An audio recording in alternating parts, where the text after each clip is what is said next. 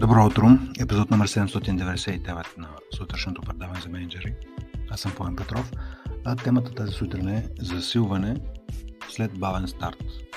Какво може да направите като ръководител на екип, тогава когато новите хора в екипа ви имат бавен старт и той има предвид хората, които в сравнение с всички останали, които са с тяхната опитност, с техният трудостаж или с, тях, с тяхното време, в което са в екипа, се справят по-забавено, по, в вашето очи може да е по-мудно и какво може да направите в този случай.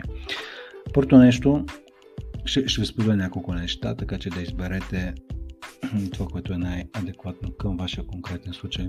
Номер едно тук е да разпознаете личностните характеристики на този човек, дали е по-скоро интровертен или екстровертен. И ако голяма група от хора във вашия екип са по-екстровертни, съвсем нормално е този, който или тези, които са интровертни, да се справят малко, да навлизат малко по-бавно в работата.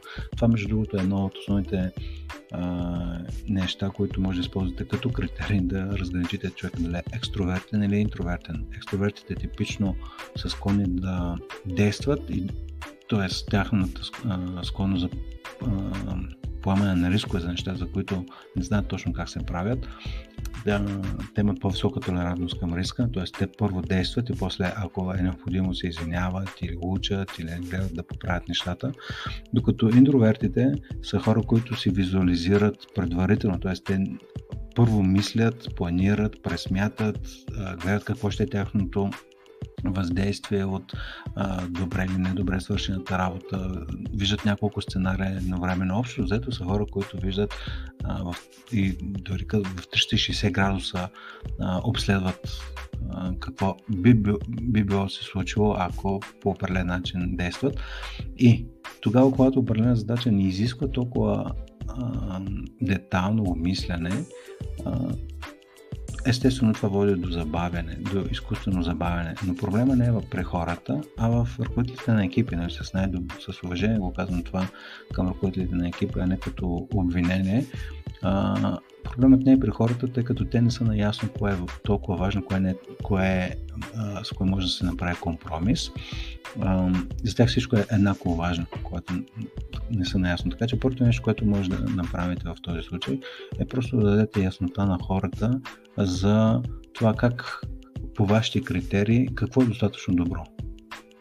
Тоест, какво е достатъчно добро изпълнение на задачата. И то, след като им го представите, вероятно ще е много по-упростено в сравнение с това, което те са си представили. И оп, веднага дигате една бариера и хората стават по-ангажирани. Тук типично проблема не е толкова с мотивацията, те, щом са нови и със сигурност искат да си свършат добре работата. Проблемът е тогава, когато биват стопирни. И заглавието на епизода е засилване след бавния старт.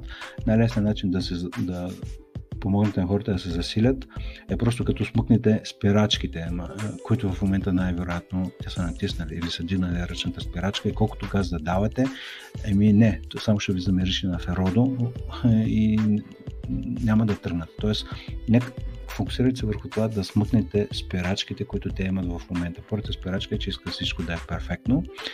А, втората спирачка е да са наясно с това а, какви са негативните последици, ако нещата не се случат добре. Тоест в тяхната глава най-вероятно земята ще спре да се върти, ако допуснат грешка. И това е второто нещо, което може да направите, освен да им дадете пример, буквално да работите рамо до рамо, да работите, когато един-два пъти направят определена задача. А, второто нещо да им обясните какви са равните последици, че не са чак толкова драматични, защото това, което води до тяхното забавяне е, че те не искат да допуснат грешка в случай, когато тези грешки не са чак толкова а, драматични. Това е второто нещо, което може да направите. И третото нещо е да намалите обсега на задачите, с които им а, така запълвате ежедневието на тези хора, които са с по-бавен старт. Дори това и да означава да махнете някои неща.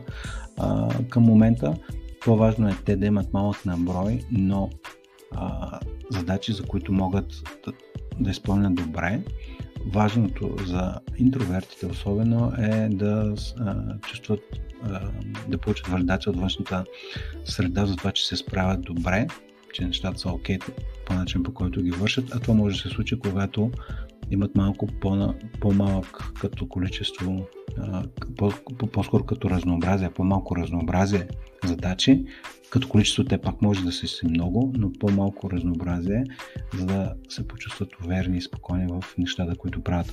Това са трите неща, които може да направите като ръководител на екип. Помнете, ако някой е бавен във вашия екип, в сравнение с всички останали, проблема не е при него, проблема е при ръководителя на екипа с най-голямо уважение.